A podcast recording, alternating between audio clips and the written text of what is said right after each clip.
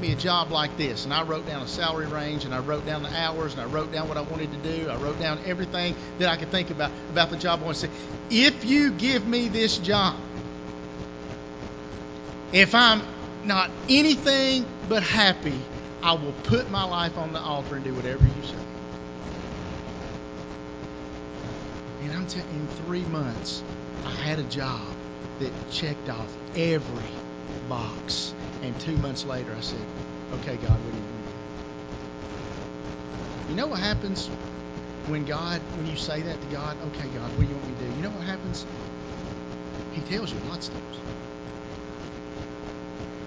begin to make it clear what he wanted me to do with the next part of my life. But that would involve sacrifice. That would involve quitting that job. That would involve moving. That would involve all sorts of other things. And so I had an equally long list of excuses about why, God, I must not be hearing you. Let's just, all those kind of things. And, and all this wrestling is going in my mind when the music starts. And there's these four girls and one broken.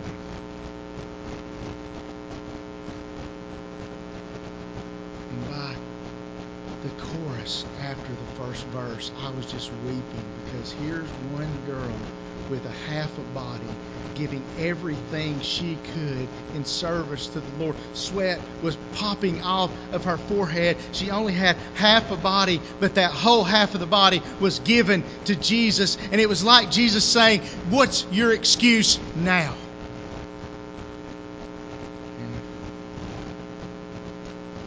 and the call is do what you can with what you've got as long as God gives you. And so David doesn't let his disappointment overcome him so that he goes to the grave clutching his stuff. He lets forgiveness and hope free him so that he goes to the grave saying, Come on, Solomon, you got no bigger cheerleader than me. Here's all the stuff you're going to need. Follow God, obey his word, and build the house. And he says the same thing to the people. Just need more voices like that in our schools, in our workplaces, in our churches, because we need more people who need an important skill